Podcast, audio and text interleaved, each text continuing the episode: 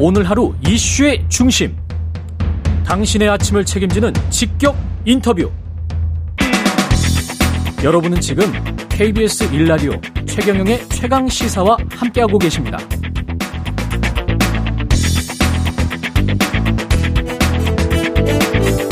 네, 국정원과 경찰이 지난 18일 국가보안법 위반 혐의로 민주노총을 수색한 데 이어서 어제 19일 경찰이 건설 현장 불법 행위와 관련해 민주노총과 한국노총, 양대 노총 건설 노조 사무실에 대한 압수수색에 나섰습니다.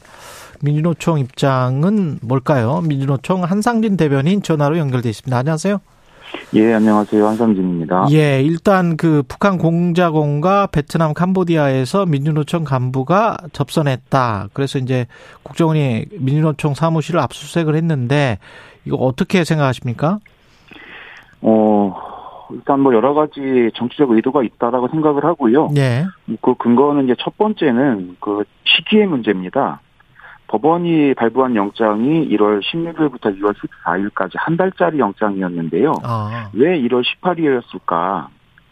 그 전날, 뭐 오늘도 마찬가지로 한국하고 이란이 이제 어제 대사를 초치하는 아주 심각한 양상으로 치닫고 있지요. 예. 이 외교 참사의 발단이 17일 윤석열 대통령의 외 순방시 발언이었습니다. 그리고 전날 12구 참사 국정조사 보고서가 국민의힘 반대 속에서 야당 3당이 채택만 참여해서 채택한 거. 국민의힘 당대표 선거에 대통령의 과도한 개입 등이 계속 문제가 되고 있는데 이 딱 18일 날 압수수색 영장 집행으로 모든 게 다 사라져 버렸어요. 어. 그러니까 두 번째 문제는 아주 잘 짜여진 그림이었다. 예. 영장대로 하면 민주노총 간부 1인의 사무실 공간, 즉 책상하고 캐비넷 등 한 평도 안 되는 공간을 압수수색하기 위해서 700명의 경찰을 동원하고 또 민주노총이 입주해 있는 경향신문사 건물을 철통같이 에워싸고 어. 거기 심지어는 고가 사다리차, 에어매트리스 설치하고 수십 명의 국정원 직원들이 몰려오는 이 과도한 영장 집행 장면 그리고 이게 거의 실시간으로 특정한 언론을 통해서 중계가 됐습니다. 음. 하고 세 번째는 말 그대로 영장에는 혐오, 혐의하고 추정만 있는 거거든요. 예. 이것을 확정적으로 실제 영장을 보면서 쓰지 않으면 가능하지 않은 피의사실 유포가 그냥 보도로 나왔어요. 어. 이런 것들을 볼 때 잘 짜여진 각본 아니었나 저희는 그렇게 보고 있는 겁니다. 잘 짜진 각본이라는 거는 언론 플레이를 한 게 아닌가? 국면 전환을 위해서, 정치적 국면 전환을 위해서? 여러 가지 노림수가 있을 것 같아요. 뭐첫 예. 번째는 뭐 국정원 대공수사권 이양 막는 것도 있고 예. 또 하나는 어쨌든 뭐 윤석열 정부가 최근에 뭐 지지율 반등이 일부 있지만 또 약발이 좀 떨어졌거든요. 예. 근데 이후에 뭐 여러 가지 것들을 개혁하겠다라고 하는데 음. 저희들이 살펴보면 이건 다 계약이에요. 이거에 대해서 반대하고 맞서 싸우는 가장 앞에 있는 게 민주노총인데 예. 그 민주노총을 고립시키기 위한 의도로밖에 보이지 않습니다. 근데 그 팩트는 어떻게 좀 확인을 해 보셨어요? 안, 그 민주노총 간부 A 씨가 북한 공작원 리광진이라는 사람과 접선했다. 이게 지금 국정원 쪽의 주장인 것 같은데 어떻게 보십니까? 예, 뭐 영장에 적시된 그 네 명을 다 제가 뭐 확인한 건 아니지만 예. 뭐 중국, 동남아 등에 여행을 한 사실은 맞습니다. 예. 딱 여기까지가 사실이고요. 예. 아까 말씀드린 대로 영장에는 혐의와 추정, 정황만 있는데 예. 이를 입증하기 위해서 국정원이 압수수색했고 예. 이러저런 물품을 압수해 갔으니까 이를 증명해야 되는 겁니다. 국정원이 만났다는- 증명해야 된다. 네, 만났다는 사람이 실제 북의 공작원인지 예. 자금을 수수했는지 무슨 지하 조직을 만들었는지 예. 그 입증할 책임은 국정원한테 있는 거잖아요. 예. 이를 입증하지 못하면 이거는 의도를 가진 기획으로밖에 볼 수 없고 예. 또 실제로 조금 전에 우리 진행자께서 거명하신 이광진이라는 인물 예. 이 인물이 연결됐다는데 그 최근에 보면 이 인물하고 연결됐다라는 그 충북동지해라는 사건이 하나가 있었어요. 예. 당시에 공안 당국에 되게 떠들썩하게 막 했는데 결과는 저 이걸 입증 못했고 당사자들은 그냥 구속 기간 만료로 풀려난 사례가 있거든요. 아, 이미 예, 그러니까 이거 국정원이 자기들이 했으니까 입증해야죠. 음. 그리고 건설노조 관련으로 좀 넘어가 볼게요. 좀 구체적으로. 건설노조 같은 경우는, 어, 이런 사례들이 간간히 있었다, 이런 언론 보도들은 있었는데, 경찰이 이거를 이제 대대적으로 이제 하겠다, 뭔가를 수사를 하겠다, 이런 것 같습니다. 민주노총은 입장이 어떤 건가요? 일단은 이 건설 현장에서 노동조합한테 피해를 입었다라는 제보를 받았잖아요. 예. 이거는 말 그대로 자본이 일방적인 제보예요. 이거를 근거로 건설 회사들의 네. 예, 예. 노동조합하고 간부를 압수수색하는 게 이게 상식인가? 아, 이게 상식적으로 보이면 이게 더 큰 문제라는 거 먼저 말씀드리고 싶고요. 예. 그럼 건설 회사하고 노동조합하고 체결한 단체 협약이 있어요. 그 단체 협약에 의해서 고용, 고용 안정, 거기에 이제 간부 전임비 이런 것들이 체결이 되는데 이게 다 불법으로 내몰리고 있는 상황. 음. 근데 노동조합이 있기 이전의 건설 현장은 아시는 것처럼 만성적으로 임금 체불하고 불법 다단계 하도급 횡행하고 중대재해가 끊이지 않는 정말 그대로 지옥이었거든요. 예. 근데 이런 부분들은 바로 건설 자본의 이익하고 직결이 됩니다. 예. 근데 이거를 바로 잡은 게 노동조합의 역할이었고요. 근데 물론 아무 문제가 없다라고 제가 주장하는 건 아니고요. 예. 근데 이러한 불법은 법대로 그냥 조치하면 됩니다. 예. 하고 노동조합도 이러한 부분 알고 있고 개선하기 위해서 많은 혁신의 노력을 기울이고 있는 중이고요. 예. 하지만 이제 일부의 일탈을 전체로 확대시키고 풀어헤치우는 것은 아주 커다란 문제입니다. 일부의 일탈이다.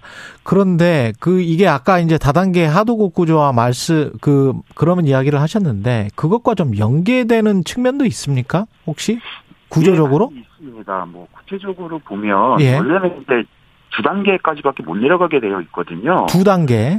예, 근데 지금 가면 심지어는 일부 뭐 옛날 표현으로 하면 뭐 오야지 뭐 이런 표현들 쓰셨는데 예, 오야 예. 그분들이 일감 따가지고 다시 밑으로 내리는 상황까지도 지금도 벌어지고 있거든요. 일감 따서 다시 밑으로 내려가는 예. 상황. 이런 부분들 바로 잡고 근절하고 그래서 건설 회사하고 우리하고 직접 고용 체결하고 어. 공사하자 그래야 비용도 덜 들고 안전하게 공기 맞추면서 제대로 된 건물 올릴 수 있다 이런 게 저희 노동자들 입장입니다. 그러면 하도급에 하도급으로 계속 내려가다 보면 그쪽에서 또 쓰고 싶은 사람들이 있을 거 아니에요. 노동자들이. 뭐 그렇지요. 그래서 자꾸 이제 기업이 뭐 노동자들을 고용할 수 있는 뭐 권리 이런 게 있는 거 아니냐라고 예. 말씀하시는데 문제는 이 건설업종 뭐 이게 폄하는 아니지만 이게 음. 진입 장벽이 별로 없어요. 예. 그러다 보니까 자꾸 이제 하고 계속 뭐 사회가 좀 어려워지고 경제가 어려워지고 하다 보니 또 그쪽으로 많이 가시거든요. 예. 그렇게 되면 필연적으로 수요에 비해서 공급이 넘쳐나게 됩니다. 아, 그렇게 되면 자연스럽게 임금이 떨어지죠. 그렇죠. 긴 시간 일 시켜도 일을 해야 되는 겁니다. 예. 이런 관행들이 행행하고 있는 거를 바로 쌈받는 거. 아, 거기에 비해서 이제 노동조합은 근로 시간이랄지 임금이랄지 이런 것들을 정상화 시- 시키고 싶은 것이었다. 예, 맞습니다. 그 예. 실제로 건설 현장에 가면 화장실도 제대로 없었는데 음. 노동조합들이 이런 거 요구해서 현장에 화장실 만들고 뭐 폭염에서 뭐 일하면 안 되잖아요. 그래서 예. 폭염 시 작업을 뭐 좀 중단할 수 있는 요구할 수 있는 권리들도 요구해서 만들어내고 이러한 부분들은 노동조합의 순기능이거든요. 예. 이것들을 다 채택 놓고 나서 마치 뭐 조폭 조직이 뭐냐 뭐 그런 표현을 쓰셨더라고요 장관께서 이거는 너무 과도하고 맞지 않다라고 예. 하는 말씀을 분명히 드리겠습니다. 노사 법치주의를 지금 윤석열 대통령이 신년사에서도 강조했는데 이게 의미하는 게 뭘까요? 이제 법치주의 강조하시는데 실제로 대통령이 말하는 법치는 편파적이고 일방적이에요. 어, 현장의 불법은 원청적으로 사용자들에 의해서 저질러 치거든요. 예.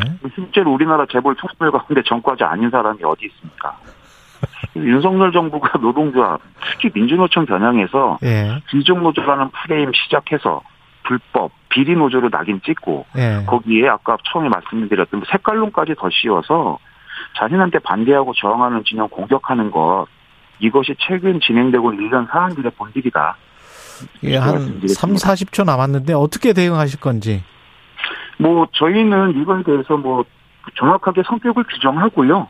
뭐 국민들과 함께 좀 어려운 시기에 저희가 임금과 고용과 일자리 이것들을 중심으로 해서 이 어려운 시기에 민주노총이 모든 노동자와 국민들을 위해서 같이 싸우고 투쟁을 할 것입니다. 뭐 구체적으로는 이미 언론에서 뭐 노동절 7월 총파업 말씀들 하셨는데요. 잘 준비할 거고요. 예. 그 과정에 어, 민주노총의 이러한 부- 저희 다 잘하는 건 아니기 때문에 관심과 응원, 질책 그리고 조언을 간곡하게 부탁을 드리겠습니다. 여기까지 듣겠습니다. 민주노총 한상진 대변인이었습니다. 고맙습니다.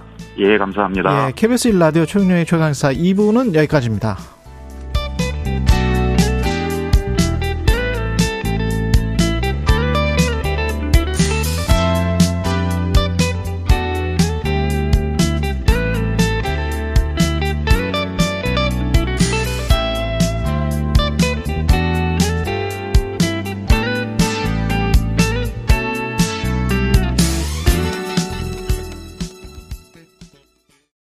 잠시 후